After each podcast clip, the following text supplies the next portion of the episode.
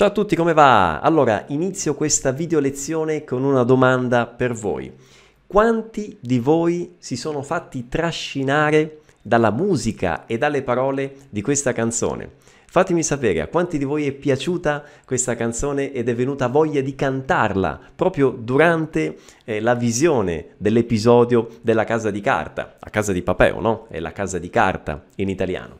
Eh, fatemi sapere qui sotto nei commenti, sono sicuro che sia piaciuta a tanti di voi e oggi sono qui proprio per analizzare con voi eh, questa parte di questa famosa canzone italiana che tutti quanti abbiamo ascoltato eh, in questo episodio. Analizzeremo ovviamente la lingua, no? farò un'analisi eh, grammaticale, linguistica, parola per parola, ma ascolteremo anche insieme alla canzone e vi spiegherò anche qual è il significato, ok? Cioè che cosa ha voluto dire l'autore in questi, in questi versi, perché al di là del senso letterale, che molti di voi sicuramente già conosceranno, c'è anche un senso un po' più nascosto, no? Che probabilmente la gran parte non conosce, ok? Prima di iniziare però un avviso, anzi due avvisi. Primo, questa lezione di analisi è importante, sicuramente vi permetterà di capire il significato profondo della canzone, eh, parola per parola, no? la logica della lingua italiana, analizzeremo la grammatica, ma questo rappresenta il 10% no? di quello che è un lavoro molto più ampio, perché poi c'è un altro 90% del lavoro che dovrete fare voi. E come? Ascoltando ripetutamente questa canzone e magari cantandola, senza dubbio ad alta voce è molto utile, ma questo perché? Perché lo sviluppo della comprensione e anche lo sviluppo del parlato si acquisisce attraverso l'ascolto ripetuto di contenuti autentici, come questa canzone, di cui conoscete il significato, ok? Quindi ascoltare capendo esattamente cosa si sta ascoltando, ok? Capire il significato è fondamentale per sviluppare la comprensione e poi il parlato, ok? Secondo avviso, eh, io condividerò nel mio canale Telegram, metterò qui il link eh, sotto il video, condividerò un video in cui potrete eh, ascoltare no? questa canzone, condividerò il testo, la traduzione e anche un PDF con tutto il contenuto linguistico che io vi dirò no? assieme a voi in questa lezione. Eh, durante appunto la lezione ci sarà questo contenuto anche un po' più approfondito, ok? Lo troverete in questo PDF, quindi tutto ciò che io dirò lo troverete, lo potrete scaricare, eventualmente stampare, sarà ben ordinato, ok? Ben chiaro, affinché voi possiate poi ripassare, ripetere, approfondire, prendere nota, ok? Cominciamo con la lezione, via!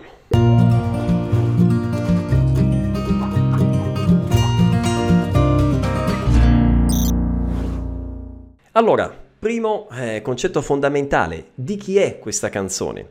Eh, innanzitutto il titolo è Centro di gravità permanente, è una canzone, pensate, del 1981, quindi a qualche annetto, è lo stesso anno in cui eh, sono nato io, tra l'altro, coincidenza, e altra coincidenza, il, eh, l'autore di questa canzone, Franco Battiato, che è un grande cantautore italiano, autore di altre straordinarie canzoni, oltre a questa, Franco Battiato, vi dicevo, è siciliano, quindi è un mio eh, conterraneo, quindi signific- conterraneo significa della stessa terra, o anche corregionale, cioè della stessa regione, perché anch'io sono eh, siciliano, io sono di Messina. Ok, quindi Franco Battiato, eh, quindi ottimo cantautore, eh, vi consiglio ovviamente, oltre a questa canzone, tante altre canzoni, tra l'altro Forse le più belle di Battiato, ma non sono solo quelle, si trovano nello stesso album di questa, di questa canzone, ok? L'album che lui ha pubblicato nel 1981.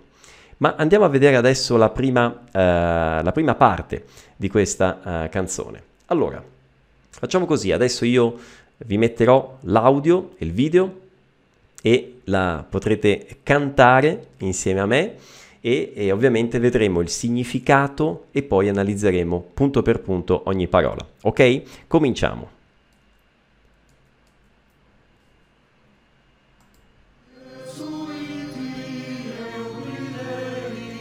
Gesuiti Euclidei. Chi sono i Gesuiti e gli Euclidei? I Gesuiti sono i, quelli che appartengono alla compagnia di Gesù, così è chiamata, mentre gli Euclidei sono i seguaci di Euclide, che era un famoso eh, matematico greco. Ok, quindi Gesuiti Euclidei.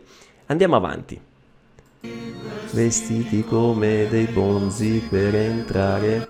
Vestiti come dei bonzi per entrare. Qui avete anche la, la traduzione, la potete vedere. Innanzitutto questo bonzi, bonzo significa monaco buddista, ok? Questo è il significato. Quindi gesuiti euclidei vestiti come monaci buddisti per entrare dove?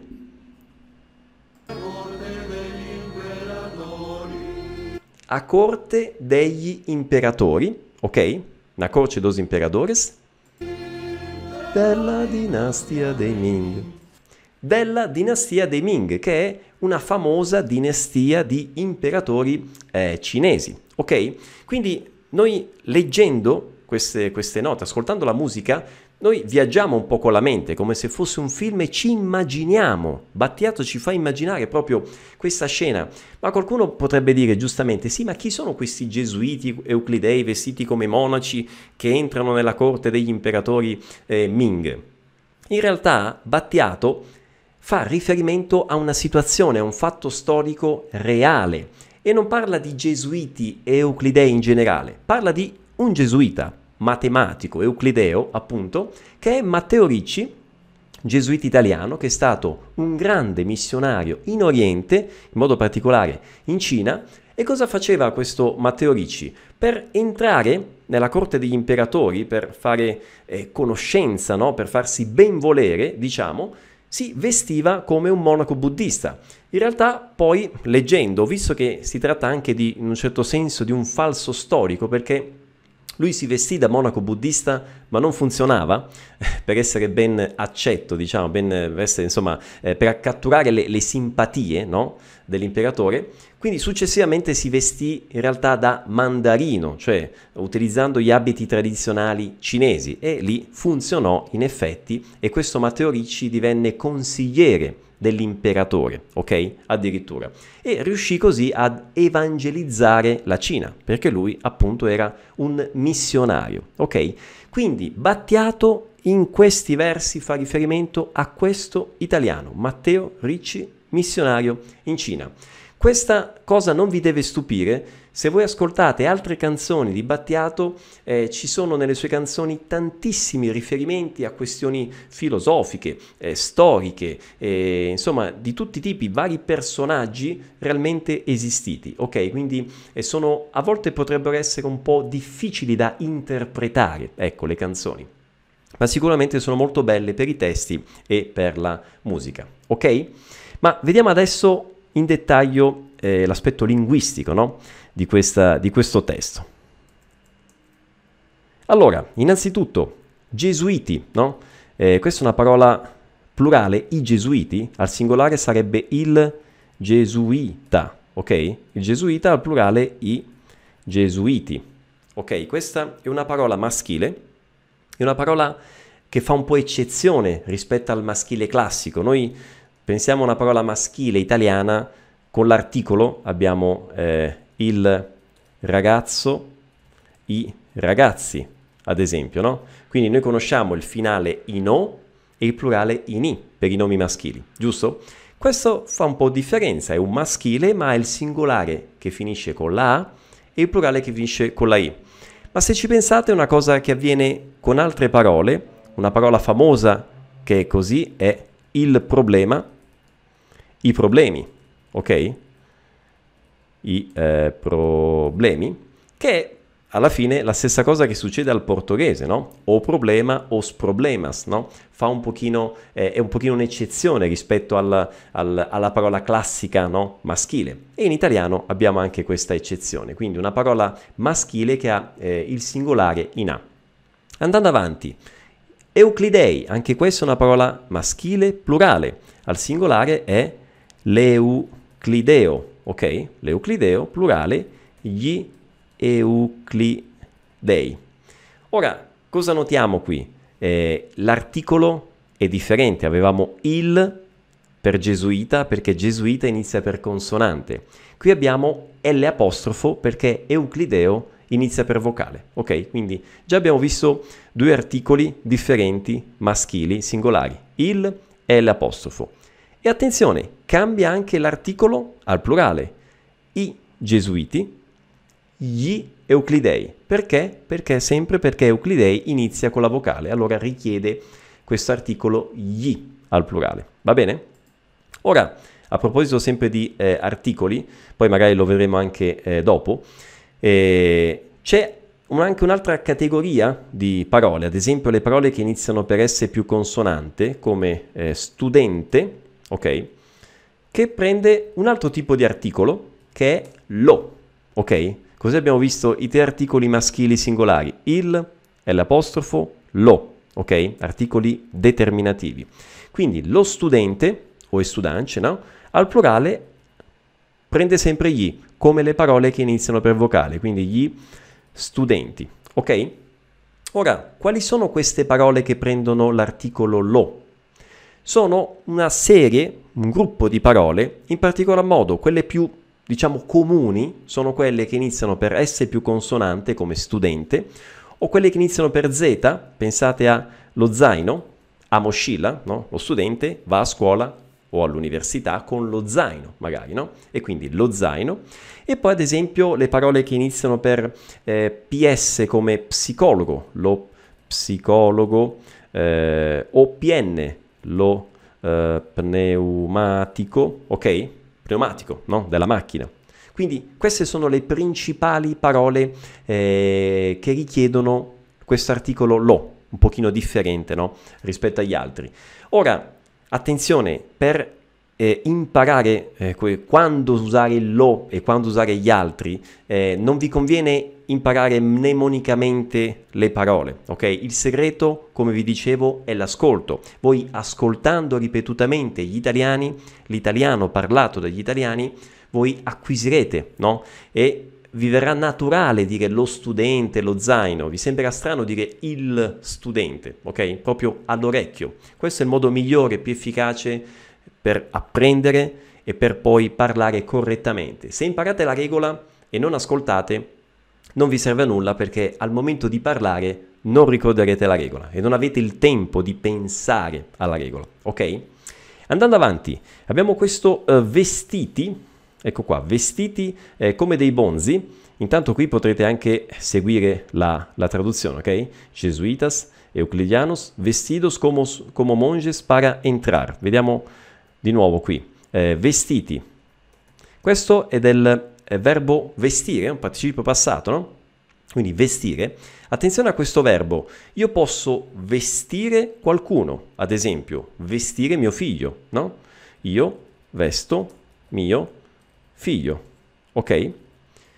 In questo caso il verbo è in forma attiva, è un verbo uh, transitivo si dice. Perché transitivo? L'azione transita da un soggetto a un oggetto, a un complemento oggetto che è mio figlio.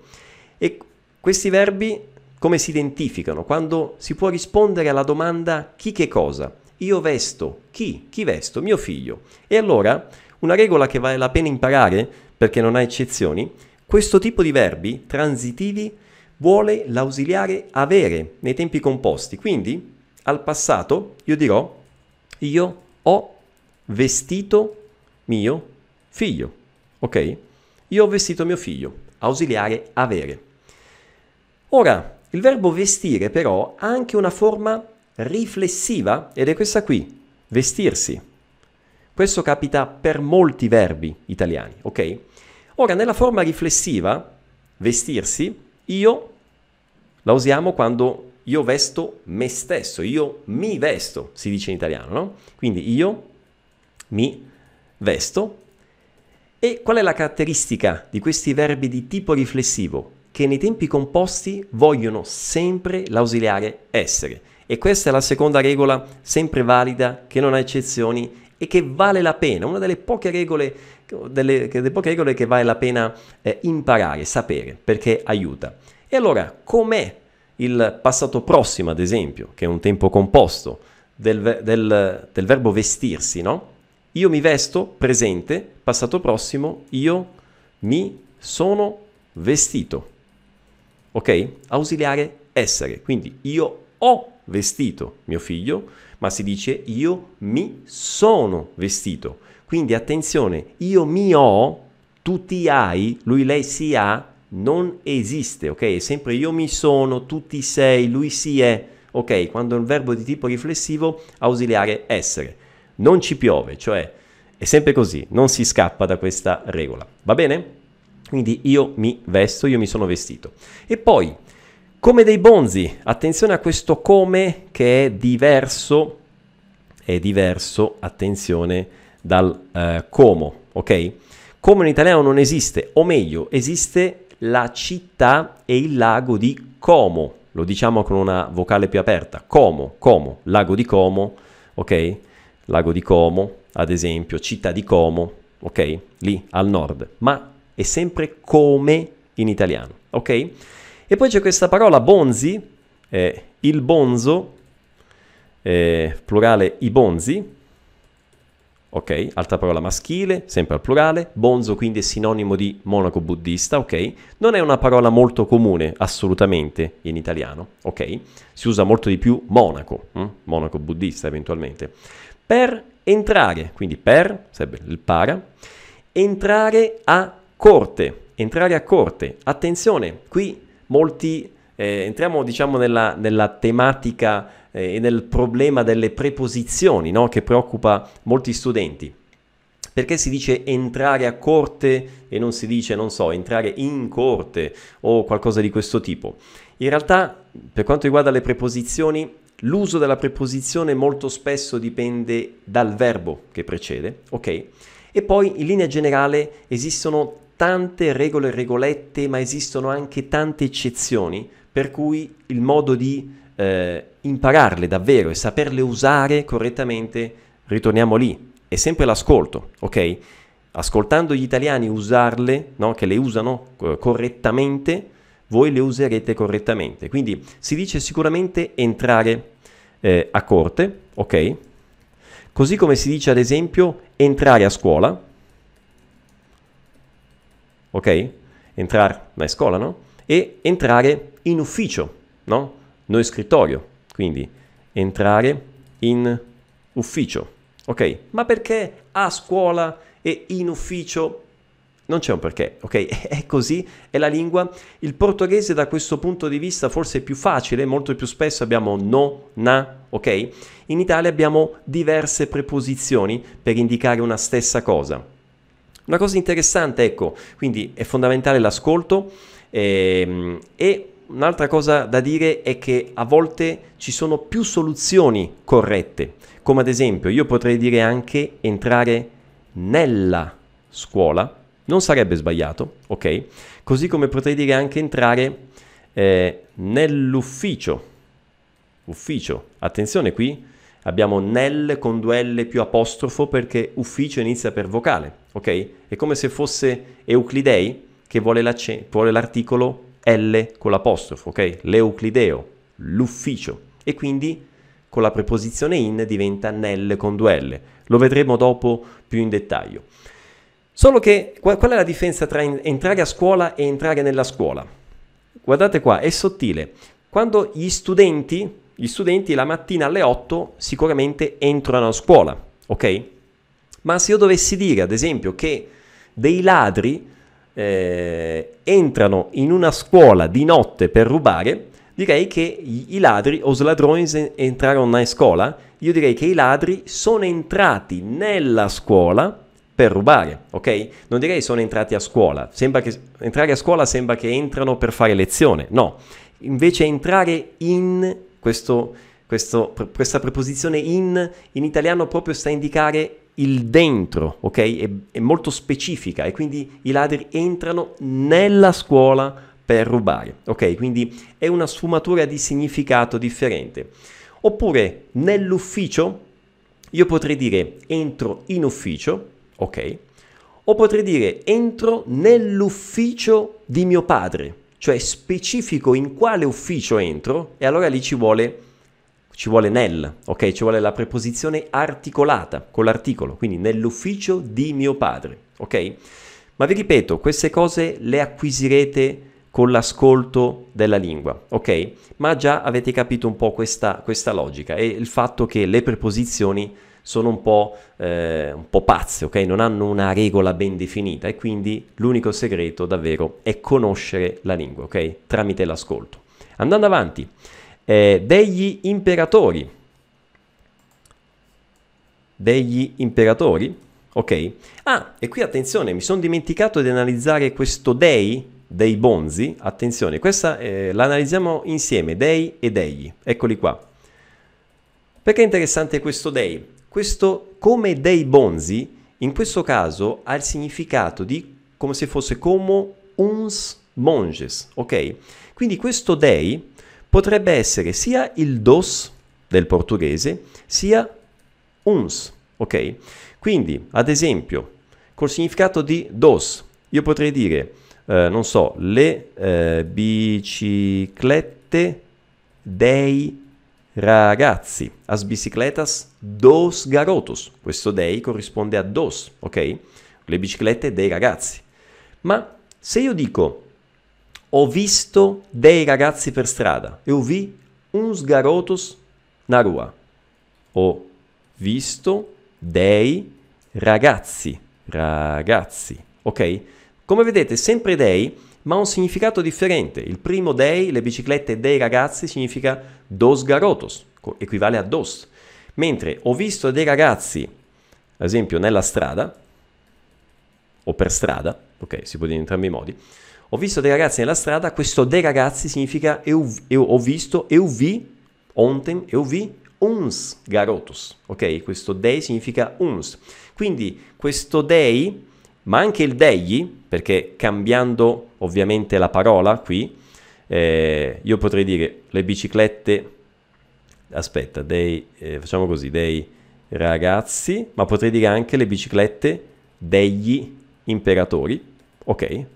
Mettiamo che gli imperatori abbiano delle biciclette e poi ho visto dei ragazzi nella strada, potrei dire ho visto degli imperatori nella strada. Ok? Quindi questo dei e questo degli per le parole che iniziano per vocale può avere una doppia funzione, quella di uns e quella di dos, ok? Quindi introdurre un complemento di specificazione, le biciclette di chi? Dei ragazzi, oppure essere un, eh, indicare una quantità non ben definita di qualcosa, quindi uns, ok? Un articolo eh, indeterminativo plurale, ok? Se vogliamo dire il nome grammaticale di questa cosa. Quindi degli imperatori, dei ragazzi, una quantità non ben definita, ok? Un articolo indeterminativo plurale, ok? Quindi articolo indeterminativo singolare, un ragazzo, plurale dei ragazzi. Imperatori, un imperatore, plurale degli imperatori. Va bene? Ora, Andando avanti quindi a corte degli imperatori e qui abbiamo, bene, abbiamo un'altra preposizione articolata che è della, ok? Quindi della dinastia, della dinastia dei Ming. Questo della corrisponde a, a che cosa? Al da del portoghese, ok? Quindi della significa da, da dinastia. Attenzione, anche il della, eh, che è singolare, femminile, può essere utilizzato per indicare una quantità eh, non ben definita di qualcosa. Vi faccio un esempio.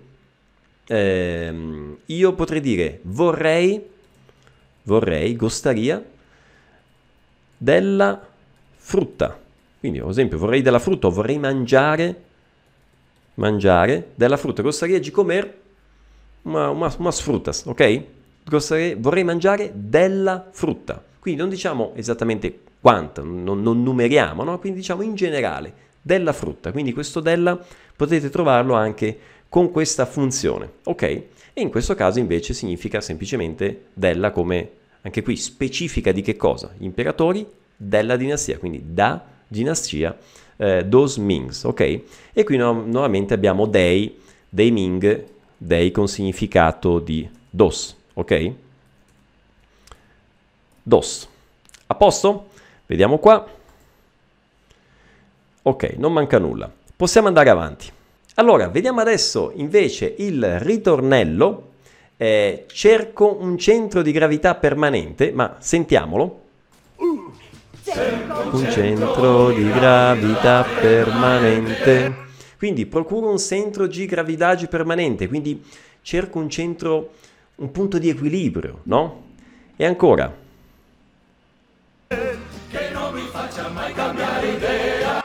Che non mi faccia mai cambiare idea, che nunca mi faccia mudare di idea. Sulle cose, sulla gente. Ok? Sulle cose, eh, sulla gente. Quindi attenzione, questo gente significa persone, sinonimo di persone, quindi che non mi faccia cambiare idea eh, sulle cose e sulle persone, ok? E poi dice, sentiamolo, avrei bisogno di... E poi nuovamente ripete, cerco un centro, ok? Avrei bisogno di, quindi precisaria G. Ora, giustamente, anche qui si capisce ovviamente il significato letterale, no? Cerco un centro di gravità permanente, ma a che cosa fa riferimento Battiato? E anche qui c'è un retroscena, c'è un significato nascosto. Battiato fa riferimento alle teorie di un filosofo, di un filosofo e mistico armeno che ha questo nome che se volete potete leggerlo, io non mi avventuro nel leggere questo nome, ma insomma questo è un filosofo e mistico vissuto tra l'Ottocento e il Novecento Secondo lui questo centro di gravità permanente è un punto di equilibrio, no? un punto di stabilità in cui praticamente la persona vede la realtà no? delle cose e non si fa influenzare dalle proprie emozioni, dal proprio stato d'animo e non si fa influenzare dalle opinioni degli altri, dalle opinioni altrui. Ok?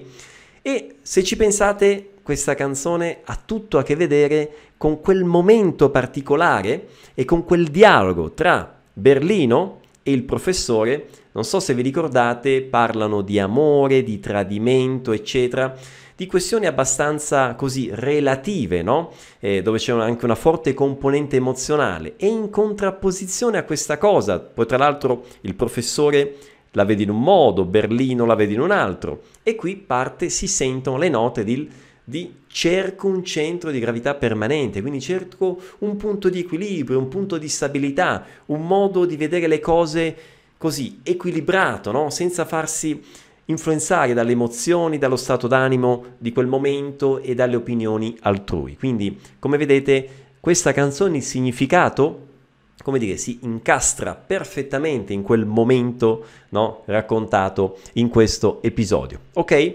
Ma ancora Adesso vediamo l'analisi più dettagliata linguistica del ritornello. E allora, cerco un centro. Questo cerco è il verbo cercare, ok? Quindi è procurare. Ok? Ad esempio, o che você sta procurando? In italiano si dice eh, che cosa stai cercando? Ok? Che cosa stai cercando? Che você sta eh, procurando?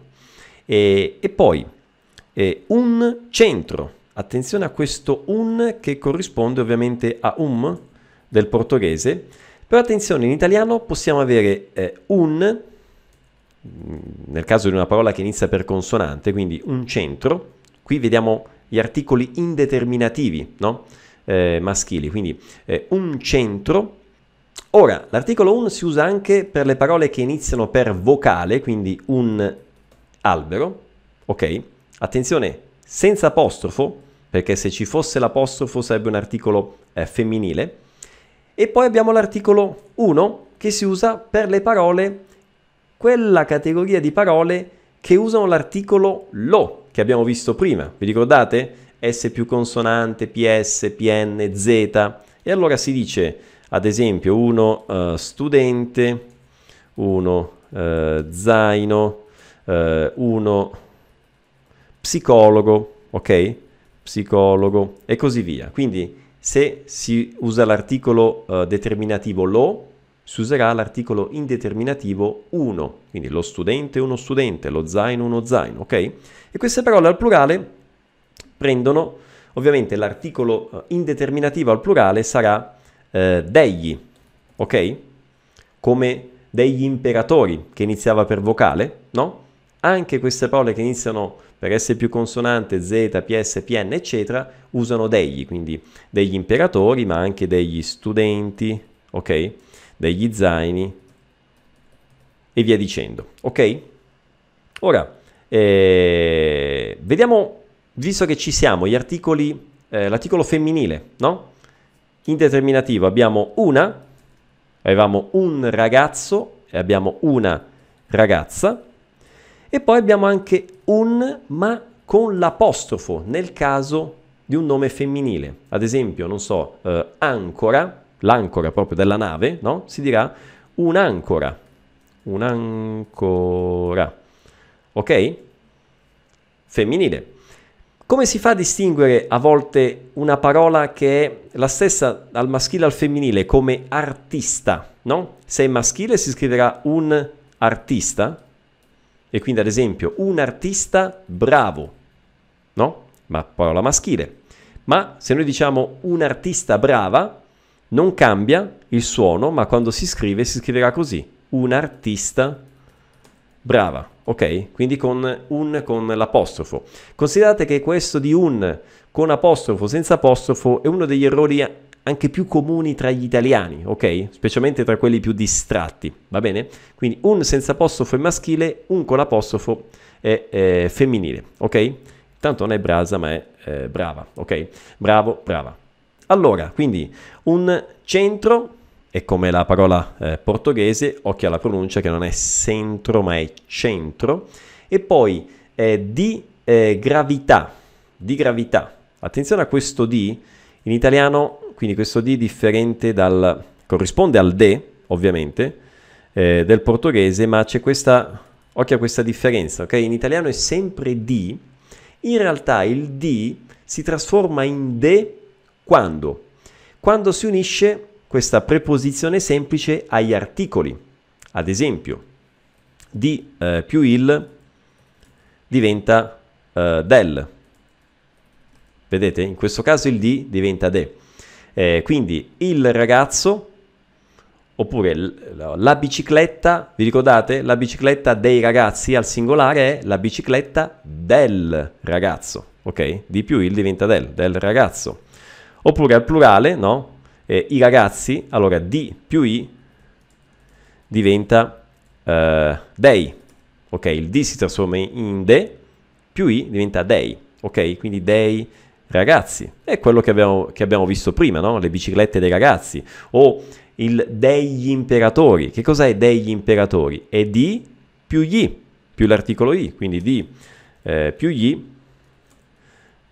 diventa eh, degli.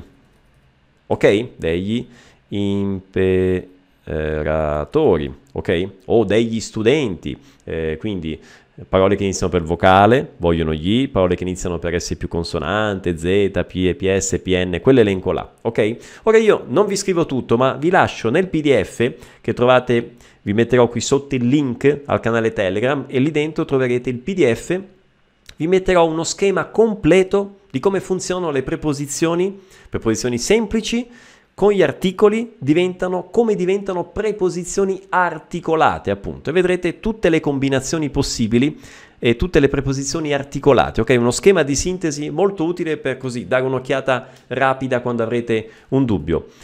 Una cosa eh, importante è che, ad esempio, eh, quando c'è, mh, mm, ipotizziamo la parola l'albero, ok?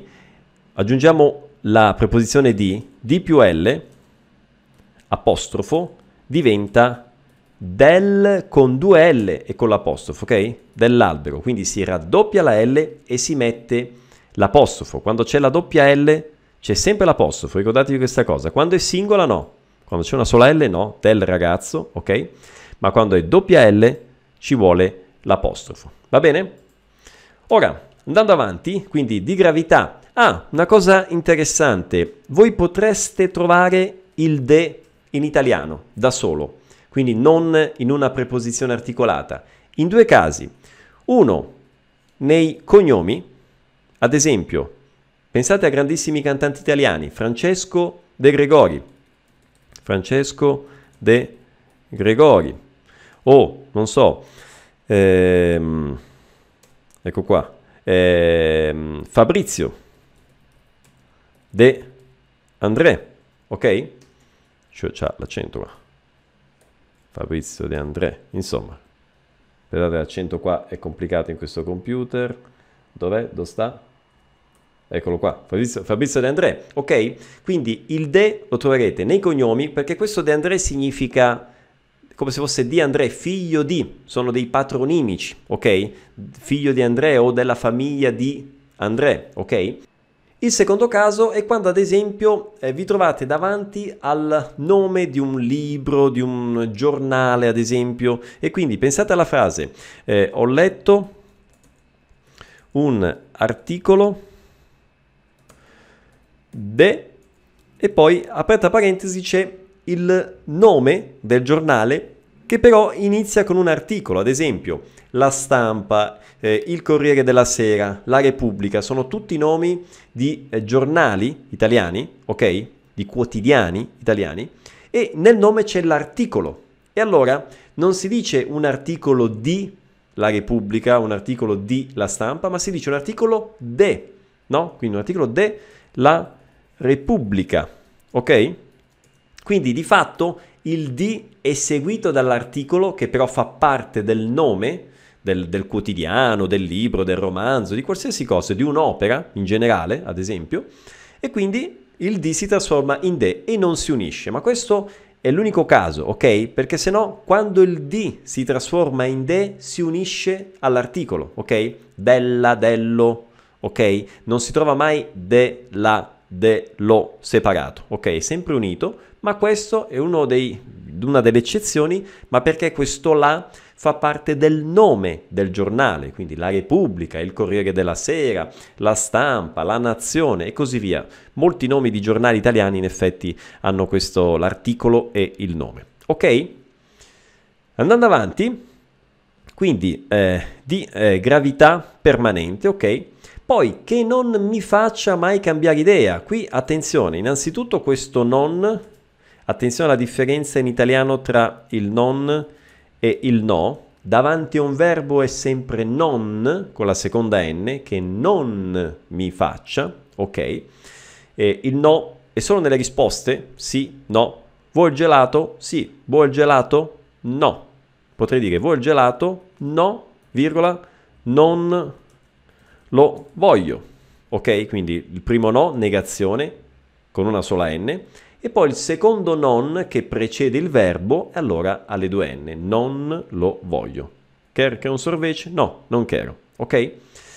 Quindi che non mi faccia, questo che non mi faccia è che non mi fa, che nunca mi faccia, no? Il, il nunca e il mai, no? Il mai italiano sarebbe nunca del portoghese, ok? Questo faccia è il congiuntivo del verbo fare, ok? Eh, io faccio, tu fai, lui, lei fa. Questo è il presente indicativo. Al congiuntivo, come diventa? Il faccio diventa faccia, ok? Ed è sempre così, nelle prime tre persone il congiuntivo è uguale, quindi è sempre che io faccia, eh, che tu faccia, ok?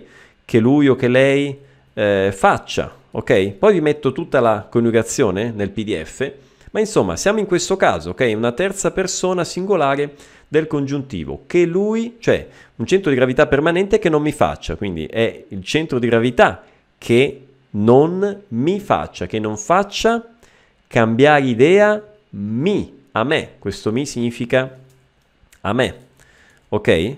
Quindi cerco un centro di gravità permanente che non faccia mai cambiare idea mi, a me, che non mi faccia. E se fosse cerca un centro di gravità permanente che non faccia cambiare idea a te, come sarebbe? Che non ti faccia.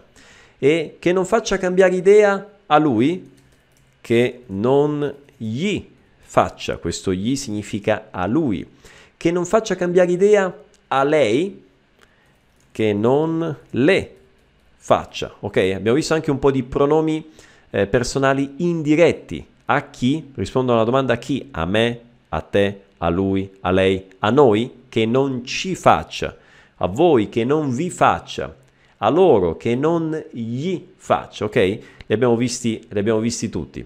Va bene? Mai abbiamo detto significa nunca, cambiare idea, cambiare mudar. Attenzione, in italiano non si dice cambiare di, si dice cambiare idea.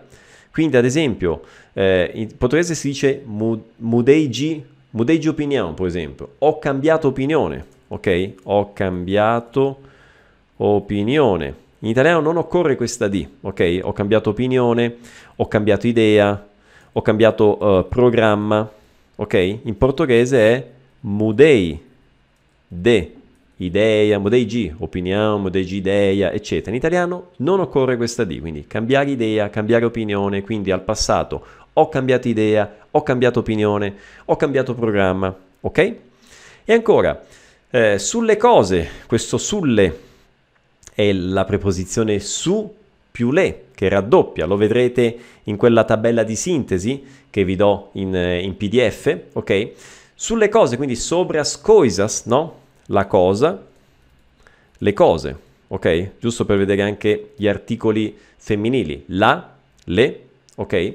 La cosa, le cose, eh, mettiamo invece un articolo, un nome femminile con la vocale, come abbiamo visto prima, l'ancora, l'ancora e le ancore, ok? E abbiamo visto eh, anche gli articoli eh, femminili, ok? E, e, poi sulla gente. Eh, attenzione a questo nome, gente non è come gente del portoghese, non significa sulla gente non significa su di noi, significa sulle persone, sulla gente, la gente sono le persone. Attenzione a questo nome, noi abbiamo visto eh, i nomi italiani generalmente, abbiamo visto i maschili, eh, finiscono in O al singolare e in I al plurale, come ragazzo, eh, ragazzi. Il femminile, ragazza, ragazze, quindi garoto, garotus, garota, garotas, no? Eh, la ragazza, le ragazze, quindi O, I, A, E. C'è una terza categoria di, di parole che sono prevalentemente, eh, scusate, ragazzo ragazzi, parole maschili generalmente, ragazza ragazze, parole femminili. Poi c'è una terza categoria di parole che possono essere sia maschili che femminili, che finiscono in e al singolare, quindi gente, e in i al plurale. Gente, genti, ad esempio. Un'altra parola molto comune, verão, in italiano è estate, quindi l'estate, le estati. Ok? l'estate, le estati. Ok, in questo caso sono eh, parole eh, femminili, ok? La gente, le genti, l'estate, le estati, ok? E poi avrei bisogno di. Avrei bisogno di. Cosa significa precisaria G? Attenzione, il, questa tematica del, del verbo uh, bisognare ed avere bisogno. Io ho fatto un video sulla differenza tra il verbo bisognare e l'espressione avere bisogno, un video molto approfondito, credo che siano 15 o 16 minuti, proprio su questa tematica, quando si usa l'uno e quando si usa l'altro, perché questo è un errore comune dei brasiliani. Qui il precisaria, G, non si dice bisognerei, come molti penserebbero, ma si dice avrei bisogno, quindi si usa l'espressione avere bisogno, ok? E perché? Perché c'è un soggetto ben definito, io avrei bisogno, quindi io avrei bisogno, ok? E non si dice io bisognerei. Per approfondire questa tematica non sto qui a ripeterla perché ne ho parlato in modo molto preciso e dettagliato in questo video, vi metterò il link qui sopra e nella descrizione, quindi andate a vedere questo video che è molto utile perché questo è un errore molto comune, ok, dei brasiliani. Quindi ascoltando questa canzone avrei bisogno, avrei bisogno, avrei bisogno vi entrerà, assorbirete questa espressione, avere bisogno. Io ho bisogno, io avrei bisogno, ok? Io ho bisogno significa eu preciso. Io avrei bisogno è un condizionale, eu precisaria, ok? Precisaria. Va bene? Ok, mi, spa- mi, sare- mi pare che eh, abbiamo uh, terminato. Sì, perfetto. Quindi abbiamo visto, insomma, eh, in dettaglio eh, questa canzone, abbiamo analizzato, abbiamo visto il significato, abbiamo visto eh, tutti gli elementi linguistici, parola per parola. Adesso sapete esattamente il significato di questa canzone, di, di questo pezzo perlomeno della canzone di Franco Battiato del 1981, Centro di gravità permanente, adesso tocca a voi, come dico sempre, e adesso inizia il vostro lavoro, eh, vi troverete ovviamente il PDF dettaglio per ripassare un po' questa lezione, per prendere appunti, ma poi dovrete ascoltare, ascoltare e ancora ascoltare, ascoltare ripetutamente questa canzone per assorbire la lingua, assorbire l'italiano e l'ascolto ripetuto dell'italiano, giorno dopo giorno, settimana settima- dopo settimana, vi farà sviluppare la capacità di parlare. Ok? Bene, per oggi è tutto per questa lezione, spero che vi sia piaciuta, divertitevi a cantare questa bellissima canzone di Franco Battiato. Alla prossima lezione, ciao!